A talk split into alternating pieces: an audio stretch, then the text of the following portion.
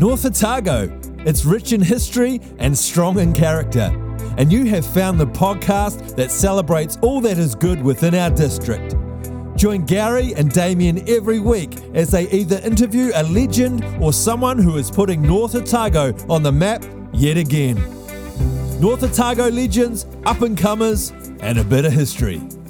The name says it all.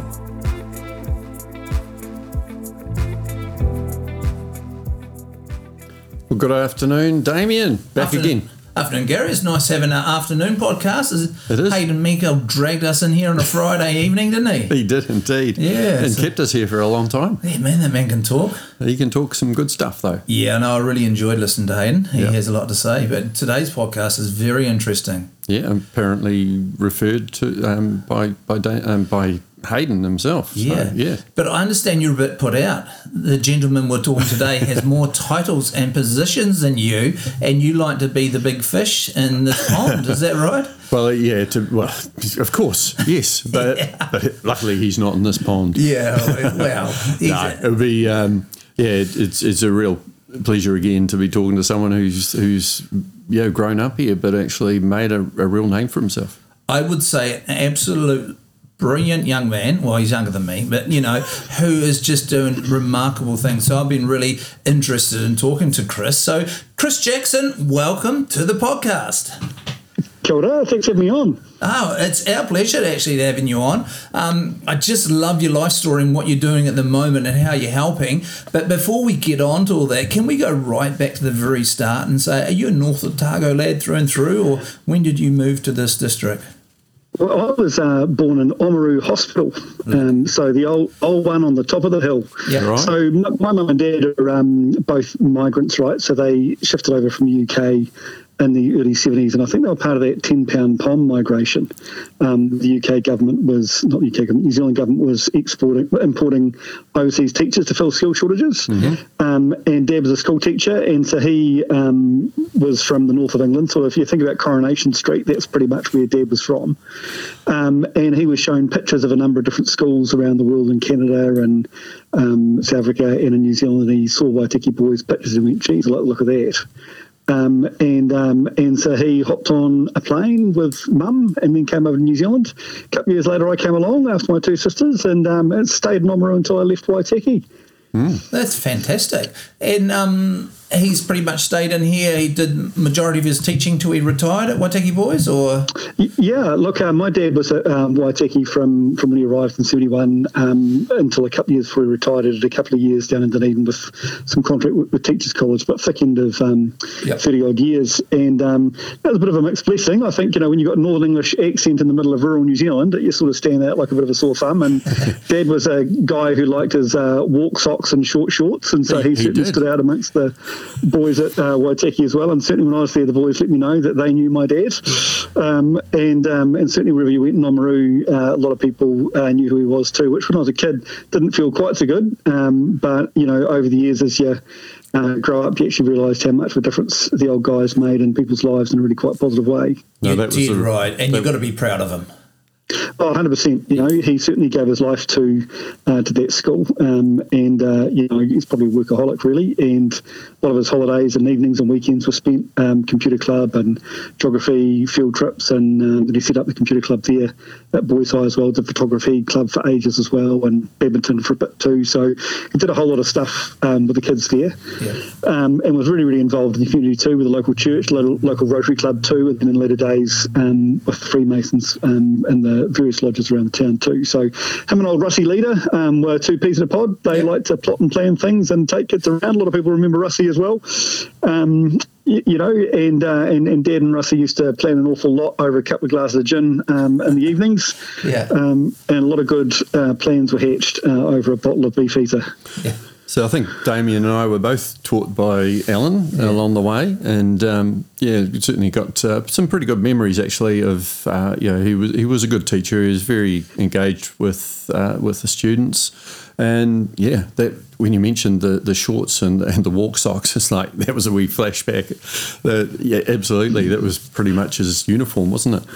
Hopefully not P T S D there. No, no, no. It's all good. And so let's tell us about you. So whereabouts, what area, Oamaru or North Otago, did you grow up in, and where was your first school? Yeah, well, I grew up um, about two hundred metres away from Oamaru South School um, on the South Hill, on um, Hull Street there.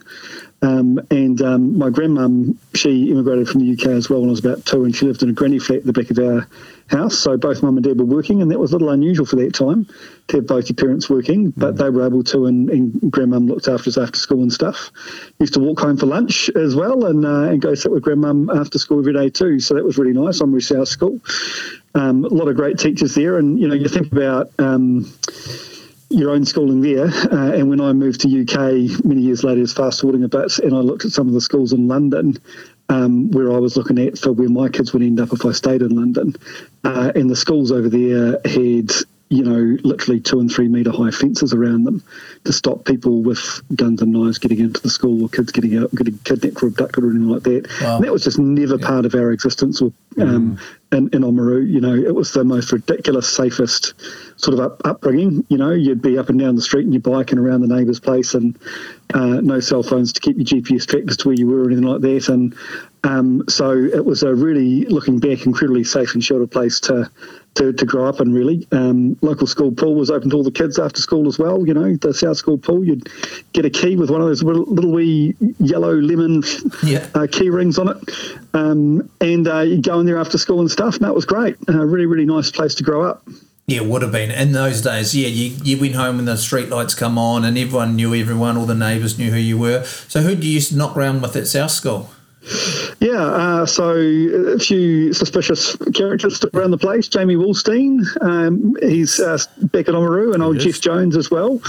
Um, uh, Richard and Chris Hogan, so you guys might remember John Hogan as well. Yeah, as a teacher. You're um, naming a few good Oamaru people right here. Yeah, yeah, absolutely. Scotty McLeod um, as well uh, was there. They're all the um, sorts of people who I uh, knocked about with back at uh, South School and so on. There's, you know, Richard Dodd and. Yep.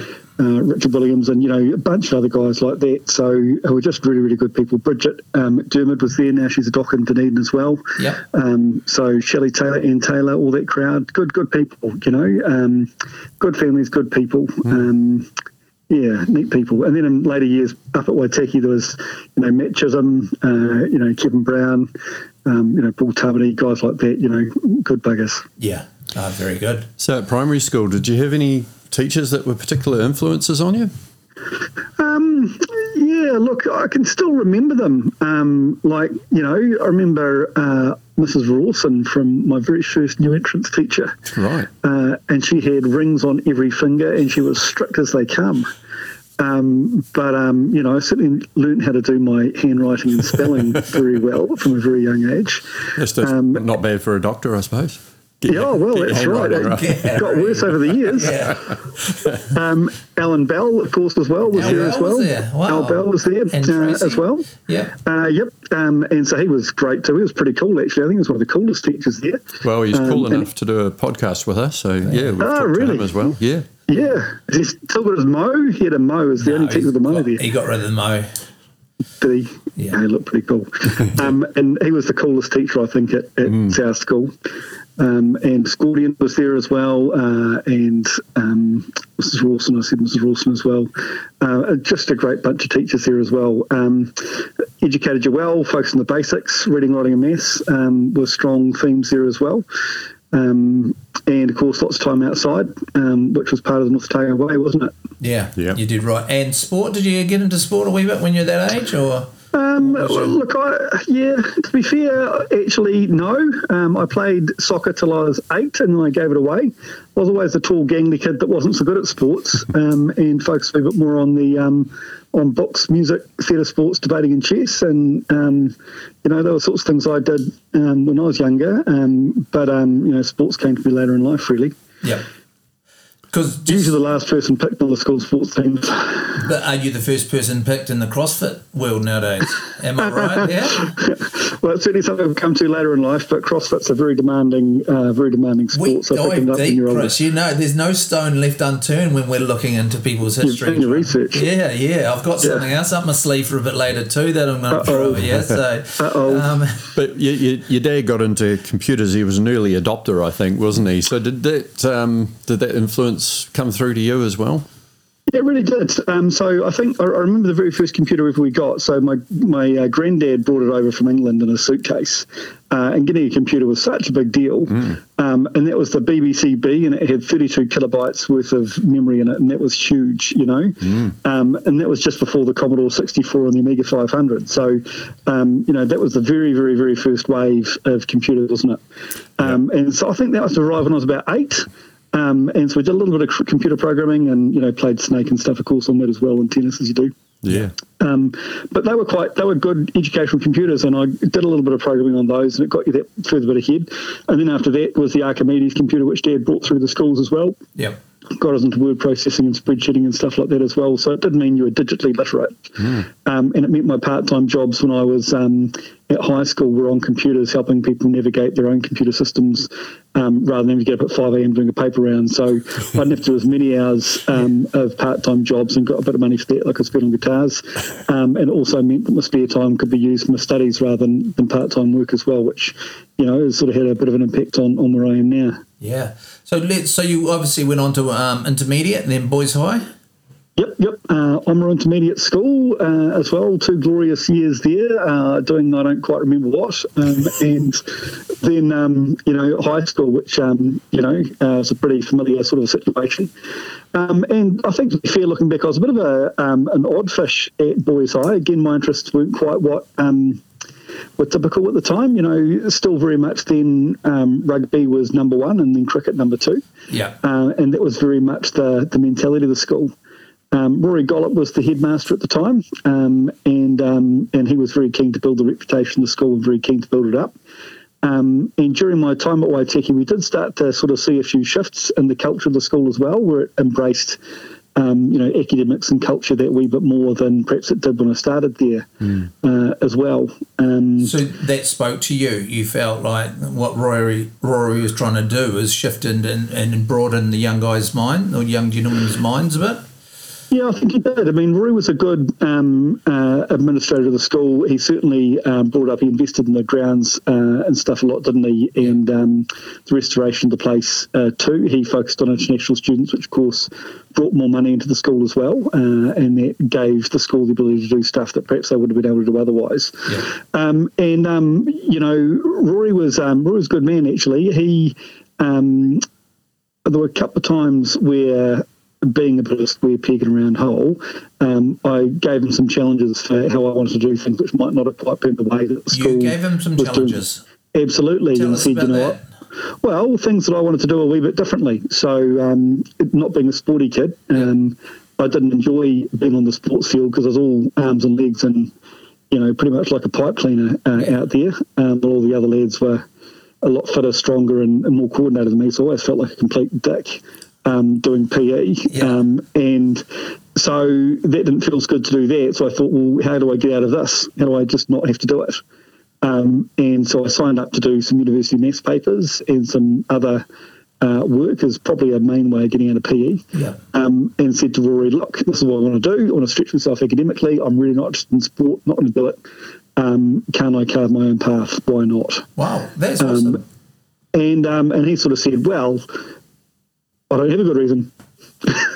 and, um, and you know, he hummed and hawed about it for a while, but eventually said, you're right, um, if you're prepared to stretch yourself in this other way, I think that's fair. Mm. And so let me uh, take my own path a wee bit. And then um, a couple of other instances similar to that, where I said I didn't really want to do it his way and wanted to take some time out of school to do some uh, more focused study to make sure I got my better grades at the end of the year, whereas, you know, they had their own study program at school, didn't really fit with how I thought I should be studying. And so I said I want to do it this way.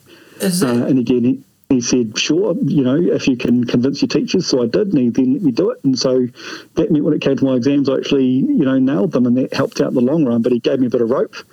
Um, and, um, and you know, I, I certainly hope I, I re- rewarded that. Mm. So that thinking outside the box and challenging ideas, do you think that's stood you in good stead for what you're doing now and where you are now? That helps you just to push um, outside what people would normally, where they would stop, you'd go beyond that? Well, I think that's absolutely where it started. Uh, I think when I was at school, I, I didn't quite feel like I belonged for that yeah. reason, like I say, because it was a sporty school and because yeah. I wasn't a sporty guy. And it just didn't make sense to me as to why um, things were being done the way they were and why the first fifteen still were being, um, you know, held up to be the pinnacle of the school success where they lost every single bloody inter-school. um, and they hadn't won, you know, yeah. a blood match for God knows how long, and yet still they were the most popular guys in school. And I was like, why? This makes no sense. This yeah. makes no sense. Well, you're talking to um, a couple of footballers here, so we totally yeah, agree we with agree. that. Yeah, yeah, with you. you get it. Yeah, preach it. And then um, my debating team with um, Michael Denny, uh, Steve Helpcrow, then later Nick Gillies, yeah. um, we just kept winning. Um, yeah. And oftentimes we would be the only team that would win uh, out of the whole school. You know, us and Kevin Brown's um, hockey team, actually, they were the yeah, other yeah. guys that nailed things too, actually, every single time. And they stood uh, up in the morning and read the results out, and it was you did. guys. Yeah. They did, yeah. And, and that didn't sort of translate into sort of popularity, and everyone still thought it was a bit weird, and I thought this doesn't make much sense. Um, and then that whole idea of just saying, well, it doesn't make sense, how can it be different? Um were things that I that we did. And then um, about my fifth form, I think it was, um, my dad actually uh, pushed the idea. It was about we changed the high school um, into schools, uh, not into school, the house system. So mm. the four school houses uh, used to just all be sports. And uh, Dad wrote a paper, said, actually, if we want to build the Waitaki man, the all-round man, why don't we have a competition which reflects Um, culture, academics, and sport equally, um, and Rory took that on board, you know, to his credit. Uh, and then that brought in um, the inter-school singing, the inter-school yep. um, plays, uh, inter-school drama, uh, that sort of thing as well. Um, and um, and then me and Kev Brown, we um, started, instead of everyone else who was doing school dramas, they did, um, you know, everyone else would take on a Shakespeare play or something like that. And me and Kev Brown, we did um, Monty Python sketches. Oh, um, cool. And we had one famous one in the Hall of Memories one night where we just, you know, got cream pies and splattered each other's faces with them and hit each other on the head with um, four by two Um, timbers to um, make the school, um, you know, get themselves laughing. And um, and so we just took that, that culture and that comedy and to the an, another level when we did, um, you know, the in-school choirs. Again, we got all the boys doing U two songs instead of some of the more traditional um, choral songs, and the boys all got into it. So that took us up to another level, and, and it just started changing the way the school looked at music and drama and stuff. Um, and then we did the school um, dramas, like uh, we did Godspell and then the Dracula Spectacular. Uh, Scotty Dundas uh, was in Dracula Spectacular with me, um, uh, amongst others. And uh, and they were really, really popular and went down really well in the town too. And that, again, just started to slowly open the kids' minds to the idea that actually maybe there's a wee bit more to school than possibly just um, than sports. Um, and maybe that some of the cultural activities could be good too. And having been part of that culture change, I think um, gave me the confidence later to think that actually you don't have to accept the way things are. Um, and if you put a good idea forward, sometimes people will listen and things might change. Mm. I love it. I love the way you think about it. And, of course, here's my um, other little bit. You rose to superstardom at Waitaki Boys, not being um, in the first fifteen, but in Squid Christmas. Now tell us about that. So Squid Christmas was um, that wasn't quite that was the band before me. That was um, uh, Nick. Um, was that not you?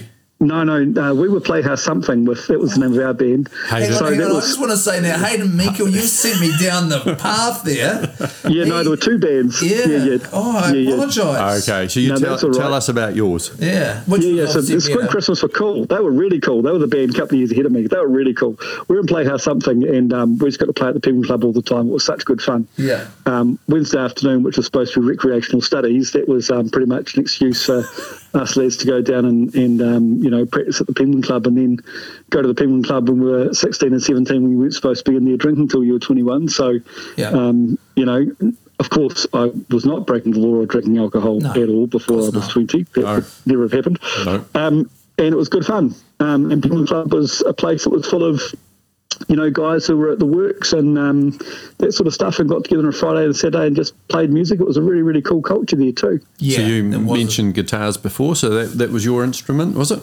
Yep, yeah, yep, yep, yep. I um, wrote um, a lot of bollocks, teen angst um, music. and, um, you know, played four chords and um, yep. strummed along to Nirvana, that sort of thing. Brilliant. And, yep, thought I was amazing. Do you still do a wee bit?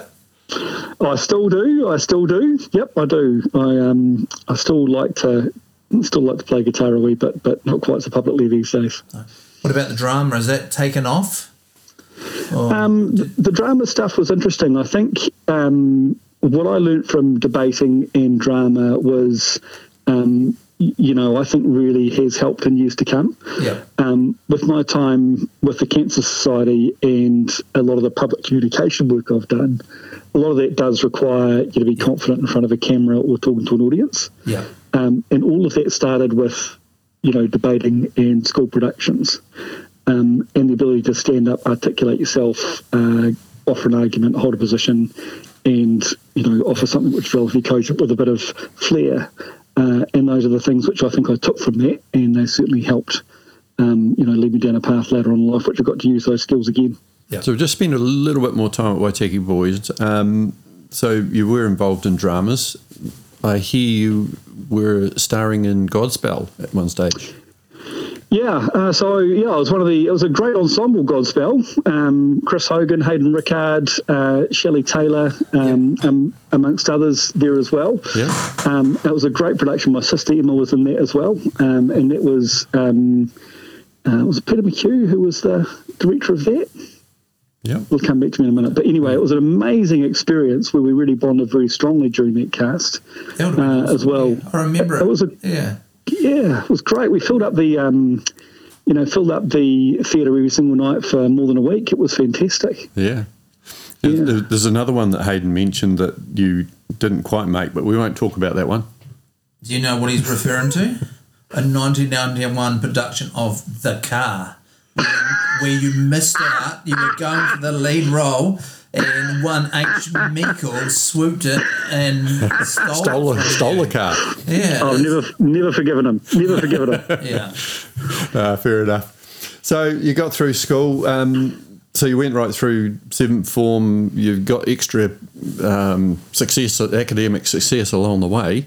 So tell us, yeah, you, what, what were you, what were you doing from there? Or anything like that, you know? Or? Yeah, I was deputy head boy in my um deputy in my boy. deputy head boy. Yep, and Justin uh, Wilson was head boy that year, um, and then Matt Chisholm was head of house, as was Kev Brown, um, and I can't remember who the head boarder was uh, as well. But um, you know, Justin Wilson and, and Chiz and um, Kevin, they were bloody good buggers. Yeah. Um, as well, and so became good, good, good friends, good, good, good friends.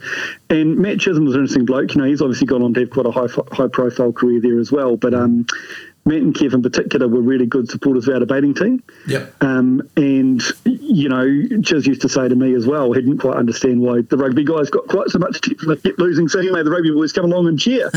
And so, you know, whereas the other debating teams had no one turning up to cheer them on. And Chiz and Kev would bring the sports teams along to sit in the front rows, and that must have been hell of an intimidating for the opposing school teams to actually have an audience yeah. of, um, you know, barracking seventeen-year-old rugby boys yeah. uh, cheering on the debaters. So, um, you know, that, that helped us out well, and we went on to win the South Islands and got runners-up in the Nationals that year. Um, uh, and a lot of that was helped along by the good support. So fantastic. And the other th- other thing that happened in my last year was we had a guy called Chris Butcher as well, who took out Ducks, and Chris Butcher's gone on to... Uh, designed video games uh, for a company called Bungie, and he made a game called Halo, mm. uh, which is one of the world's most famous video games. Chris is incredible, isn't he? I remember yeah. as a young lad walking around school. He started Waitaki Boys. We're actually on, we're trying to track him down. Well, we have tracked him down. We're just working out a time and a date to talk to him. But, um, yeah, incredible um, what he's done with his life. But it's surprising. Do you think um, your father's interest in games and computers might have helped him push that way towards computer games, or just something he naturally lent to? Uh, well, Butch was always, you know, a freakish talent for starters. You know, he's an extraordinary talent, actually, and um, sort of a once-in-a-generation sort of kid. But I think one of the things that I found about Waitaki was um, that if you had the enthusiasm and the, you know, then the teachers there were keen to encourage you.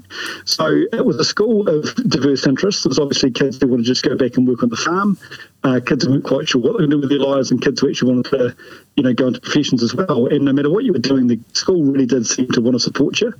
Um, and we had a, a year of pretty decent guys who were interested in quite a range of things. Yeah. And they found ways of encouraging and supporting and making sure you did well. Um, and this, that was true for our debatings. We did debating, the amount of support we got from the school was huge.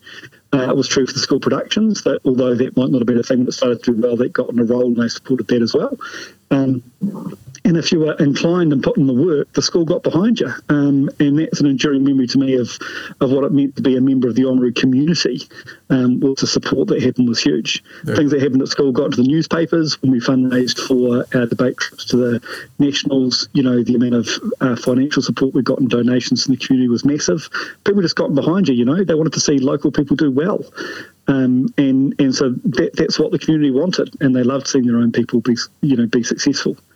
Yeah, yeah, you did right. And that's what's coming through in a lot of our podcasts. We just have good people in this district and people that just get in support and help you to get to where you are today. So one hundred percent. Yeah. one hundred percent. Yeah. So let's talk about, so you left school, Boyside. Did you know what you wanted to do straight away, or where did you head to? Yeah. How did that happen? Yeah, I'd always wanted to be a doctor. I don't quite know why when I look back, but I did always want to be a doctor. Um, and... Um, David Evenden was my dean in seventh form, yeah. um, and, um, and you know, I said to Dave one day, you know, do you think I can do it? And he says, yeah, of course you can, just be under no illusions as to how much work it's going to take. Um, and they were pretty sage words of advice, really, and, um, and the advice he gave me was to knuckle down and get on with it, and if you put in the yards, you get the results. Um, and the other person who was very influential for me in that regard was my family G P, who was a guy called Andrew Wilson, who's still working yep, on Oamaru actually. He had just recently got to Oamaru from the U K, um, and um, and I'd been to see him a couple of times as a, as a patient, said to him, look, I'm interested in, in medicine, what do you think? And he gave me some excellent advice um, about how to approach um, my studies, because the first year at university, it only took the top, you know, one hundred, one hundred twenty people mm. uh, to get into med school. So it was ferociously competitive, one thousand applicants, and one hundred, one hundred twenty uh, people got through the, the gate. And they're, of course, all people from all the private schools in Auckland, all the private schools in Christchurch and all that jazz, and, you know, little of me from Waitaki Boys and Oamaru. Um, so you felt like you were um, at a bit of a disadvantage starting off, and you had to attack it. So I um, put my nose down and closed my bedroom door and just got on with study for uh, twelve months, treated it like a job, and worked every hour that God sent, and um, and and did everything I could to, to get myself across the line. Wow. So what what year did you head off to uni? So ninety-five was my first year at university, yep. um, and um, yeah, so that was nineteen ninety-five, headed down, uh, stayed at Selwyn College, um which was a really nice uh, hall, but I went there because my girlfriend was there, uh, and also because um, they had a really good uh, academic program with tutors there as well, and it was about ten minutes from lecture theatre, so I could get out of bed at a late time and still make lectures on time without too much effort. Yeah. Um, but I started work at eight o'clock every day, and I turned my light off at ten thirty, and I did nothing but work in between. And so while many others were having a, you know, a year of exploring their boundaries and limits with alcohol and forming new friends, uh, you know, I took the opposite idea. That was, you know, one year of work would set me up for, um, you know, for a career that I wanted to get into, um, and, and that was my approach, and, and it worked. Um, so, you know, got the grades that were good enough to get through the front door, and um, and, and that's how they got you in. It was marks and nothing else. And the other thing that was happening in my first year too was they were starting um, student fees at that time, so the fees started going up, so it became pretty serious that if you mucked about, you'd end up with a big debt. Um, and the government was putting up the fees every year and were charging commercial rates of interest um, as well while you were there. So it was a serious business at the time.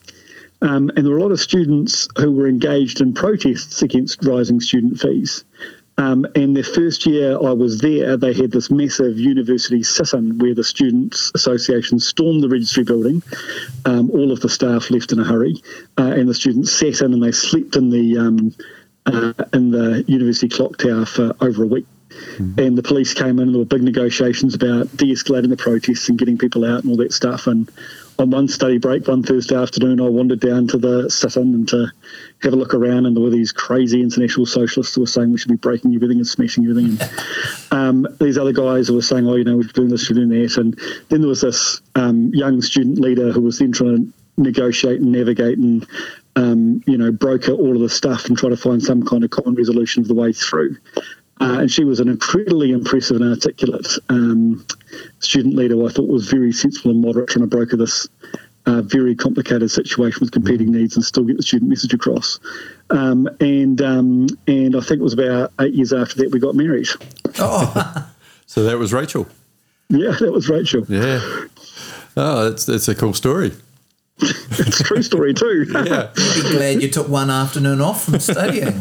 Yeah, that's right. She, yeah, she later became student president, and the year before her at um, at university there were a whole bunch of protests as well, and they were led by a guy called Grant Robertson. Um, so it's an illustrious, um, you know, uh, menagerie of politicians that went through that uh, university at that time. So, so we better mention Rachel's last name, I suppose, so people know who she is. Yeah, Rachel Brooking. So, uh, yeah, Rachel's currently a uh, uh, member of Parliament for this part of the world, and now minister. Yeah, Minister of Oceans and Fisheries, uh, Associate Minister of Immigration and Environment. So mm-hmm. Their skills well suited to her skill set. Yeah. Yeah, no, we've worked with her on things like resource management, um, the, the the reforms of that, and yeah, she's a buddy M P for Waitaki, and uh, yeah, it's been um, really good working with her. So yeah, she's uh, she's yeah, in the right place, I think, for her skill set. She's doing a good yeah. job.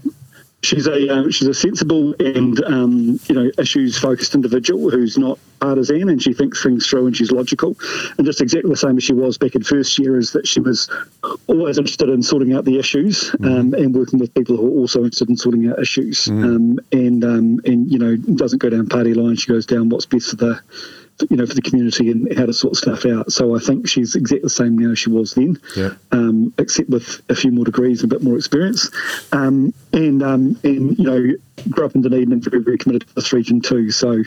Um, you know, I think we both share that same sense of social justice and fairness, and the idea of you know giving back to your community um, as well. There's strong values in our house. Yeah, no, good for you. So you you were you one hundred twenty students in the first year. Did it all one hundred twenty go through that, that pass, or what? What? How does that yeah, work? So, what's the filter system that work that yeah. goes through? So first year you get over the hurdle, um, and out of a thousand applicants, one hundred twenty get in, uh, or got in that that time. It's more now. Um, And after that, it was actually pretty hard to fail. Right. Um, you know, once you got in, um, they looked after you pretty well, and you had to make a distinct effort to not get through the rest of it. Mm. Um, and um, but of course, the people who got through at med school self-selected for uh, type A personalities and being a bit obsessive, um, and so carried on doing hard work. Um, I kept up my interest in um, advocacy and leadership throughout that time. I was president of the Students, Medical Student Association and the New Zealand Student Association, Medical Student Association after that as well. Um, and we did uh, a bunch of things like campaign against student fees, campaign for um, better services for Dunedin Hospital, which is quite ironic given what's going on now. Mm-hmm. Um, and, um, you know, for workforce and staffing, we looked at new ways of employing doctors that were, were better uh, as well, as well as curriculum development. So we worked a lot through the Medical Student Association, was trying to improve the lots of students and the, the medical school too. Uh, and there were some great times as well. And through that Student Association experience, got to meet a whole lot of people. And one of the people who I got to know very well through the Medical Student Association was Um, someone who's now Doctor Aisha Verrill, who's now the Minister of Health. So again, um, quite strong Otago connections of, of people who've then gone on to mm. um, be leaders in their field elsewhere in the country. So it's a really rich, informative time. Yeah, I guess that's you know, a characteristic of having a course that's centralised in one university, brings people from right around the country and, and people who are essentially leaders or will be leaders. So yeah, you've got yeah, a lot well, of contacts. That's, that's right. I mean, Helen Clark and Phil Goff and Winston Peters, they were all at university together, weren't they? It was that co- cohort of them that went mm. through. And uh, and I think there's a real rich Otago cohort who went through at a similar time to me as well, uh, who've now gone into national leadership, like Grant Robertson, like, you know, the Prime Minister's Press Secretary, guy called Andrew Campbell, um, as well, um, you know, Aisha Verrill, uh, obviously other O U S A presidents around that time who've ended up in Parliament and politics, and uh, a lot of real strong connections through that time. Uh, and people who are interested in service and in leadership, uh, you know, often are that way from, from a young age. So they do those things and they carry on uh, in leadership, and often one experience leads to another opportunity. And that was certainly my experience, was that by being involved with the Medical Student Association at a um, local and then a national level, that meant I got to be involved in the New Zealand Medical Association, and that got me involved in more national uh, level politics and helped me understand a wee bit more uh, of how the national systems worked um, and gave me an eye on, you know, uh, how decisions were made or how decisions weren't made sometimes, um, and what your role as a doctor was, and perhaps getting involved in how to pull some of those levers that later on has given us an eye into how we've maybe been able to uh, tweak a few systems and push things in a way that, that works in our favour, to, you know, works in the favour of patients, um, and issues that have helped us advance the agenda for cancer. Mm. Yeah, so let's let's talk about that. So we don't have very good statistics for cancer in New Zealand in many areas, do we? But it's getting no. But it's getting better. Is that right? Well, we, we have very good statistics if you're looking at things from a do we get a lot of it. Yeah, so okay. we certainly, so yeah, we do. Yeah. We're winning that one, yeah. And we're doing better at the getting cancer than Australia. Yeah, um, it's just the wrong kind of winning. Yeah, um, yeah. And also our survival outcomes have been lagging behind comparable countries. I got involved in a project called the International Cancer Benchmarking Project, uh, and that's where seven different countries have started collaborating, looking at how each country's done over the last fifteen to twenty years. And we started benchmarking a number of common cancers and seeing how we're doing back in the nineties, how we're doing, you know, fifteen years later, and what have the changes been. Uh, and what we found was that New Zealand was either the worst or second worst out of all those countries for the improvements that were made in just about every major cancer you could think of.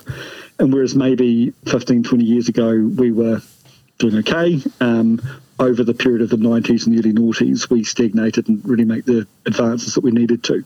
So what do you put that down to? Is it the ozone layer, or is it our diet, or what have you... In- well, the getting...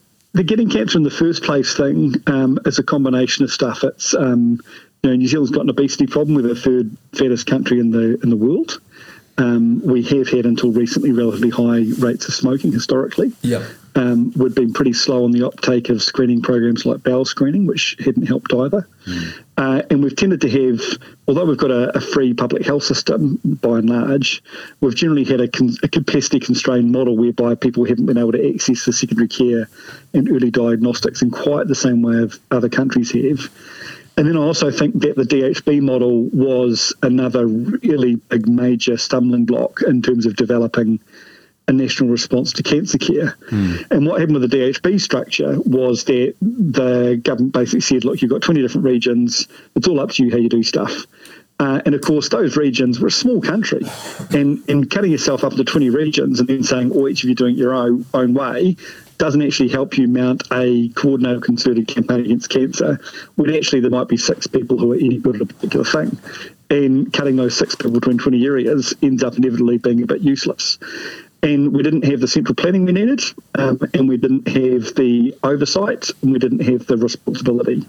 And in my opinion, the politicians used that D H B model as a way of outsourcing responsibility. And so they could say, anytime there's a problem, that's not my fault, uh, that's the D H B's fault for them to fix. And then they weren't accountable for the uh, problems that were there. Mm. Uh, and so one of the things that um, I started talking about when I was the medical director of the Cancer Society was how we had a postcode lottery of cancer care, and it very much depended which hospital you were in as to the kinds of outcomes you got. And sometimes it was stark. Uh, there were some hospitals that had three times the death rates from certain operations than others.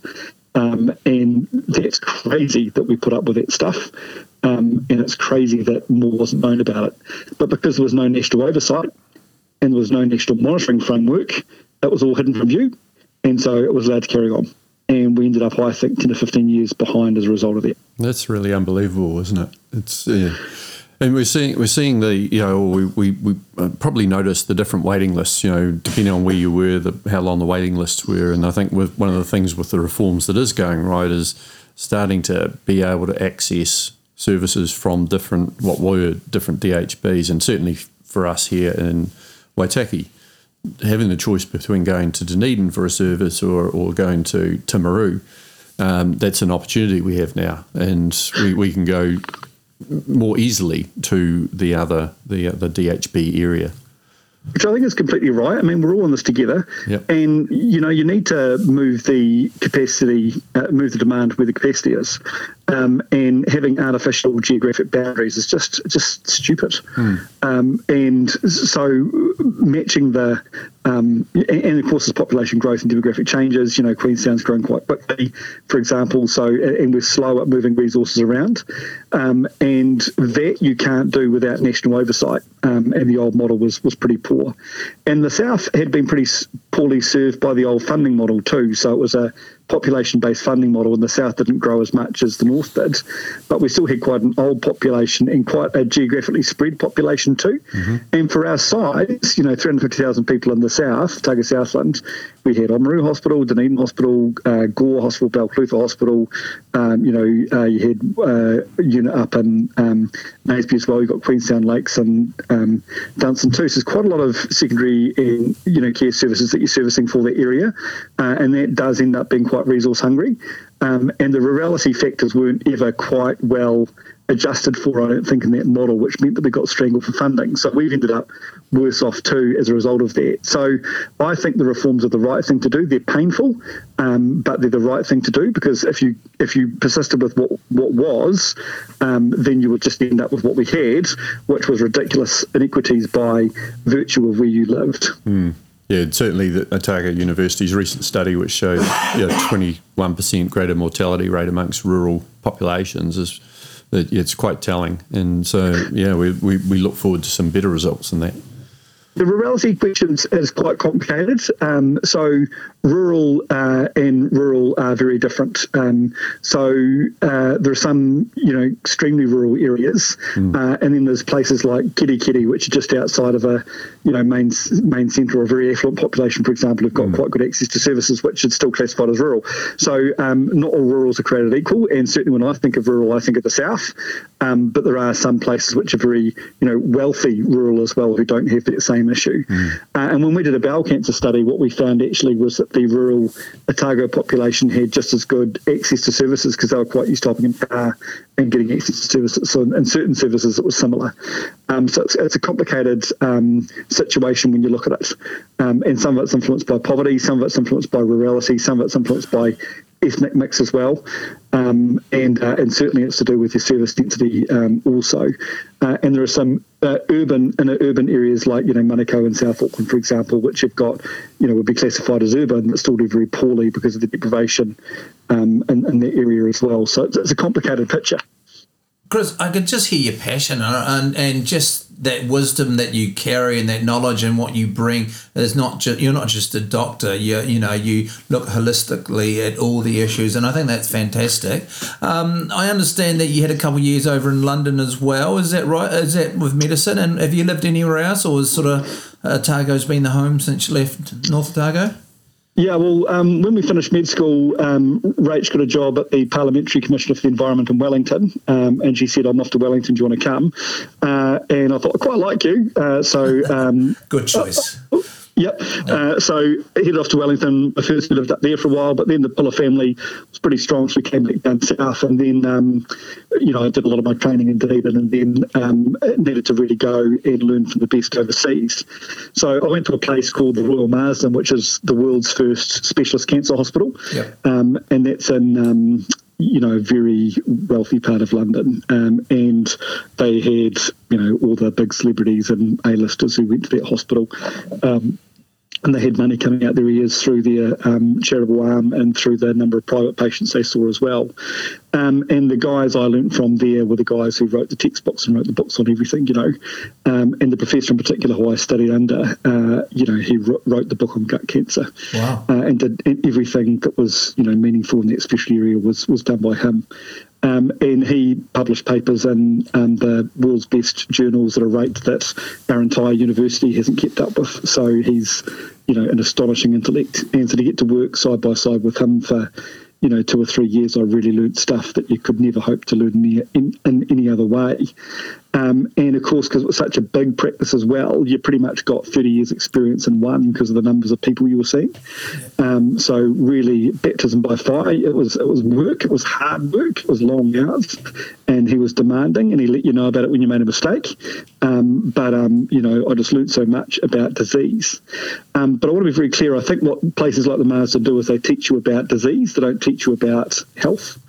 Um, and I think what I learned about humanity and compassion, I very much learned at home. Yeah. Um, and some of the great people who I learned from. uh, Eritaga University at Dunedin Hospital and uh, other hospitals in New Zealand was about humanistic medicine um, and, and how to deliver that care.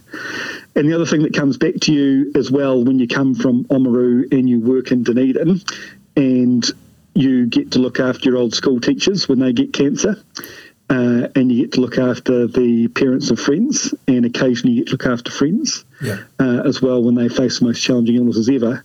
Um, you know, that sense of responsibility and that burden of what you do is pretty high, mm. uh, and you take your job seriously. And it's not just a one-and-done treat-and-street approach. It's very much you're in this with them. Um, and so the role of the doctor in a community like ours Um, I think carries an extra burden and an extra significance and also an extra joy um, because you can get to be part of people's lives in a way that you might not if you stayed in a big, um, big, big place like you, like, like I trained in in London. Uh, and so whilst we had better tools, better toys in London, um, I think the sense of satisfaction from working in a place like Dunedin is much greater. So you decided you were going to leave the U K. You could have gone anywhere around the world, but you did choose to come back. back to this yeah. local place. So, yeah, talk us through that one. Um, well, I offered a permanent job in London, um, and it was um, a pretty effective place to save for your career.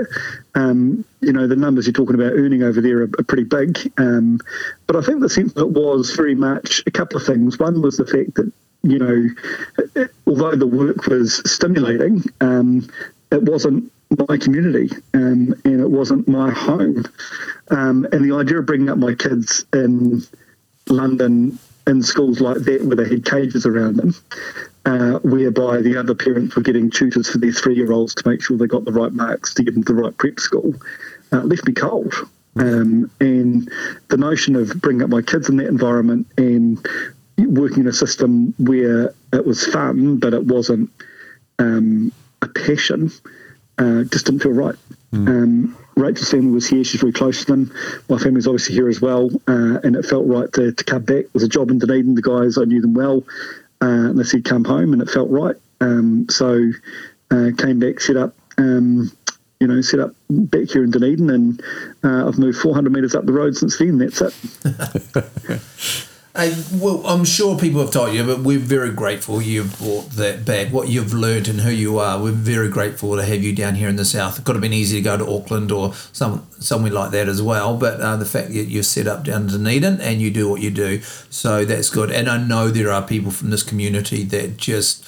Um, when they when they get you as a doctor, when they have you, they just know they're in good hands. They know that you you care, uh, but they get the very, very, very best professional advice. So I think that's fantastic. Well done, young man, for doing that. Oh, thank you. Yeah. Well, I think the key thing is that, you know, these are my people, yeah. you know, and this is my place, and um, and it feels right, you know. And when people come along uh, at one of the worst times in their life and they put their trust in you and say help, yeah. uh, it feels pretty special to be able to do that.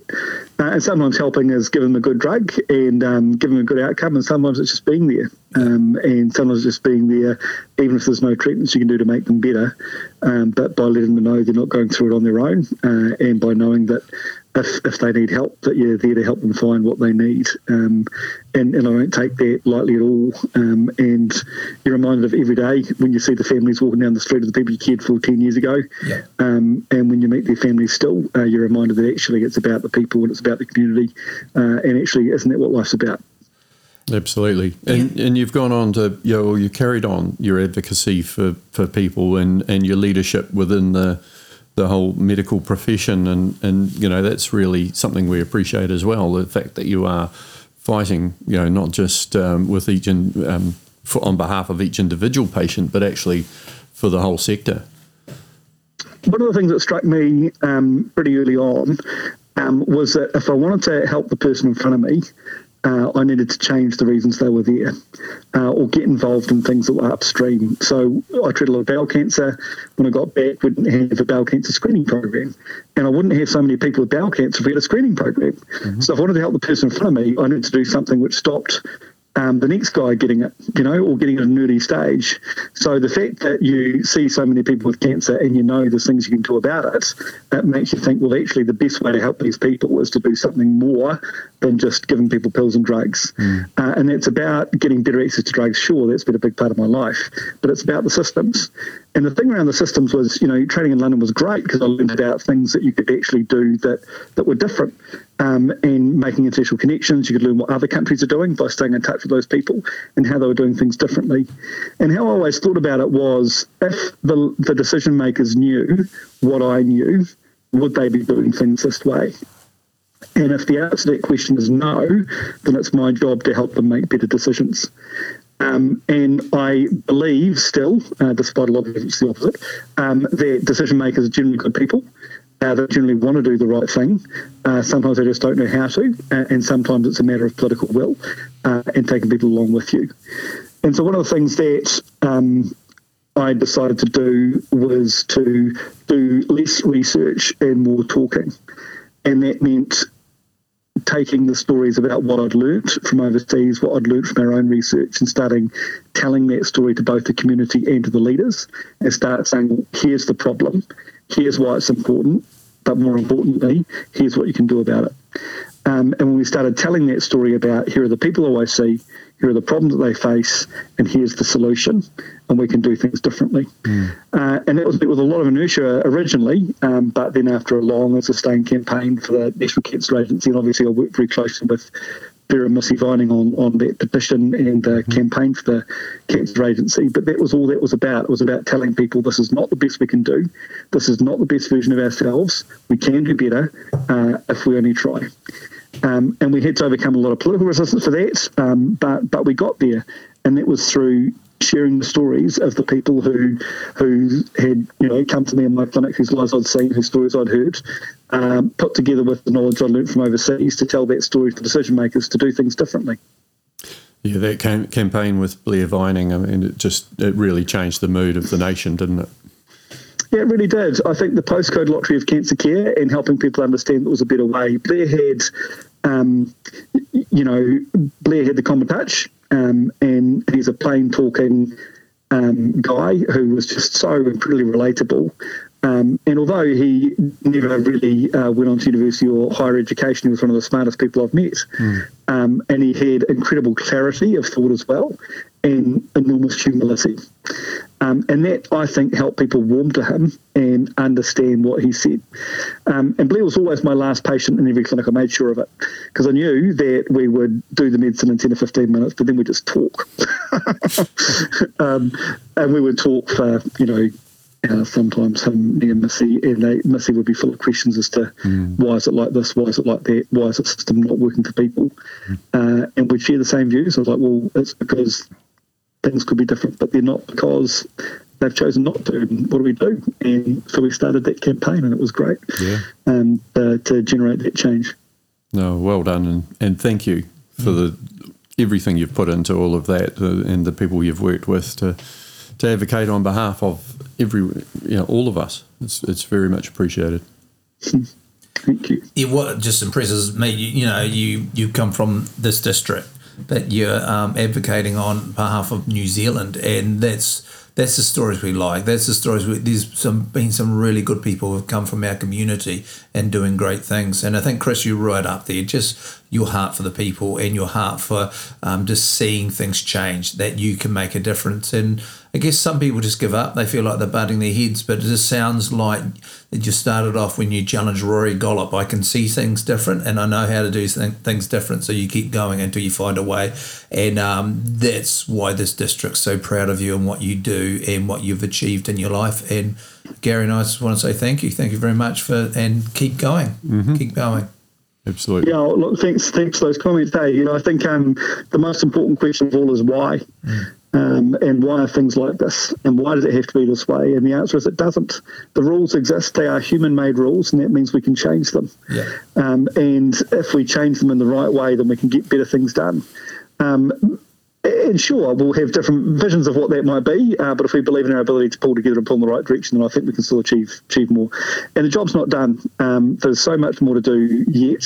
uh, in terms of improving things in cancer in particular, in terms of not only improving the treatments but improving the experience, um, not only incorporating new technologies but reorganising our services. Um, and the pathway is pretty clear in terms of what needs to be done. The hard thing's actually doing it sometimes, uh, and getting the systems to change and getting people to change their minds and getting people to do things in a different way. Um, but I know for sure one thing. Uh, if we do nothing, then we've stuffed. Mm. Um, and if we do nothing, then people are going to carry on suffering, and I'm not up for that. Yep. So just a couple of questions before we wrap it up there. Sorry, Gary, I jumped in there. Oh, so you, no, look, I was going to say it's a good thing you're young because, you, you know, you want to achieve so much and you, uh, you've, you've achieved a lot already. But, um, you know, we've Yeah, you've yep. got years of advocacy and, and pushing the system um, ahead of you. And, yeah, that that's... Oh, I'm just so grateful for that, to be very fair. Oh, thank you. Um, I hope people don't get sick of listening to me. Um, I'm certainly very happy to talk. Uh, sometimes it's hard to get the people to listen. Well, here's another avenue, and hopefully people, the right people here. Well, you don't know who's listened to this podcast. It goes all around the world, doesn't it? My mum will be listening. Oh, there we go. There's at least ten people around the world. Yeah, yeah. No, slightly more than that. So a couple of questions um, just to finish off. Um, so... I'm just interested in your uh, relation. So, oh, am I right? You are doing CrossFit, but is that your release? You get out and, and you can switch off? Because I can imagine the uh, times in your job you just see, you know, you just there's grief and sorrow and loss, and you come face to face with that probably weekly or daily. I'm not too sure. Is CrossFit your way to get out, or do you live through the kids and support them in sport, or what do you do when you're not a doctor? How do you switch your brain off? Yeah, well, I love CrossFit. I've been doing it for about two years now, just a wee bit over. Um, and um, it's just fantastic. Best bunch of people. And CrossFit challenges every day, and it keeps you humble. Yeah. Um, and it lands you on your butt uh, every day as well. And you work as hard as you possibly can, and you do that with a group of people who are total, uh, you start off as total strangers and end up as your mates. And CrossFit's a real cross-section of um, community as well. Bunch of university students, you know, there's, um, you know, mechanics and uh, draftsmen and, you know, there's a, an optom and um AvSec guys and, you know, a whole bunch of different people there who are just fantastic people. Um, and um, I remember one time I go in and chat to someone, they go, what do you do? I go, oh, look, I'm an oncologist. And they go, what's that? um, and, and that's awesome. You know, that the idea is that you go in there and all it's about is lifting something heavy, sweating a lot and puffing. Um, and you do all that together and it's fantastic. And it's such a great and supportive environment. Mm. Also, there's uh, also there's a bit of a thing there too that um, there's a good amount of research and scientific evidence that shows that um, high-intensity interval training, which is the type of exercise that CrossFit is, actually reduces your chance of getting cancer uh, and, it, and it reduces your uh, rates of cancer returning once you get it. And I was always telling my patients about how they should be doing more exercise, and I thought, actually, I'm not doing that. I'm a bit of a hypocrite. Uh, I probably need to do that too, and so I do. And, it, um, you know, as you get older, it's important to stay fit and strong too, so it's great. Good people, good sport, good fun, um, but, you know, uh, challenging, and it's one of the hardest things I do, actually. Yeah.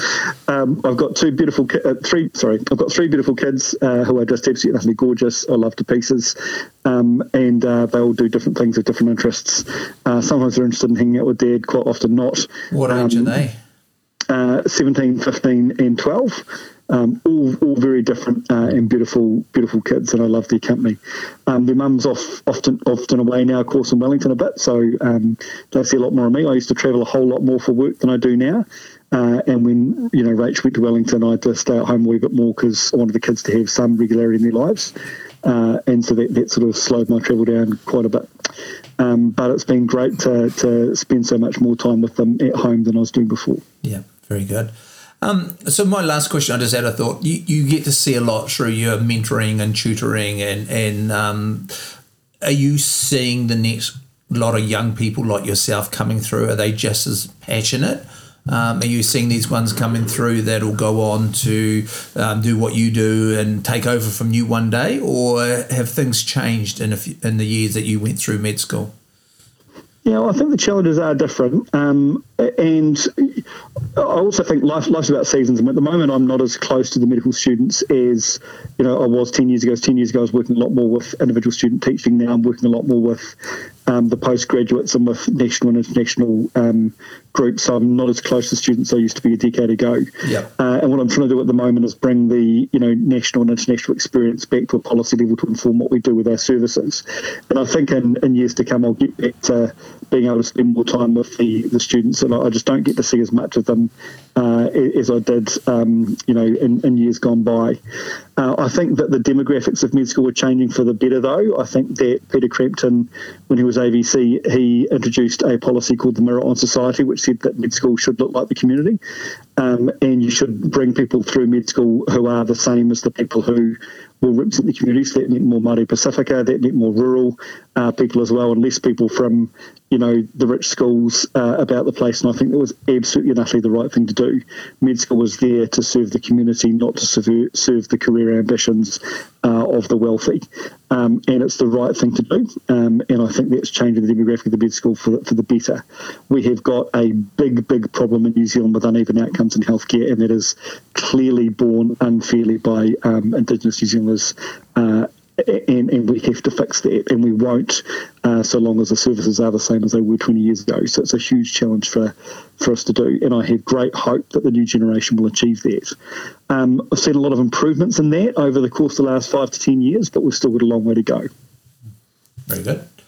Well, thank you for that. I've really enjoyed um, just hearing your passion and talking to you today, Chris. You obviously were a year or two below me, but um, no, I I feel like there's a connection there going through Waitaki Boys and um, uh, all of that. So, yeah, thank you for coming on. Thank you for sharing, and thank you for being passionate about what you do.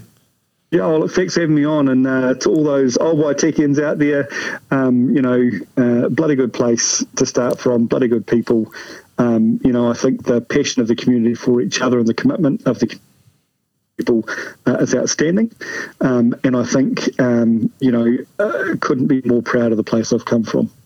No, well, thanks very much for being such a great ambassador for, for North Otago and um, for all the work you do. It's absolutely fantastic. Keep it up. Yeah. No, cheers, guys. All right. Well, we'll look forward to seeing you back next time you're back in North Otago. And Gary said he'd be shouting you um, low-calorie beer. Oh, fantastic. Yeah. As long as it doesn't interfere with my training, I'll be no, up for that. Excellent. Well, there's a great CrossFit here in Oamaru. You'll, I'm sure they'll take you in with open arms. But thanks for coming today. Thanks very much, Chris. Cheers, guys. Kia ora. That was great, Gary. Very interesting. Passionate, eh? Oh, fantastic achievements. You have no idea until you sit and talk with someone how far they've gone or what drives them or motivates them. But mm. I just think, for me, what I picked up, you know, just even challenging at Waitaki Boys, some principals would have smacked that down. No, you but. Mm. But they've encouraged it, and that's obviously who Chris is. He he he likes a challenge, and he likes to, um, he looks at things differently, and that's held him in really good stead for yeah. what he's doing today. So I think that comment, you know, keep asking why. Yeah. It, yeah. Uh, what do I put it, up with you well. all the time? Is that? Yeah, I'm asking myself that question all the time. Oh, I've got Gary. plenty of good answers yeah, for that, yeah. but not for now. All right. Hey, we have to get some Saint Kevin's on. We're looking a bit Waitaki bias this last few podcasts with Hayden and Chris yeah. being passionate wow. about Waitaki Boys. Yeah, but pretty good oh, we had Jim in McGowan. So oh, yeah, yeah. Good. yeah. He balanced it out. Yeah, balanced it out. All right, we'll catch you next week, Gary. Cheers.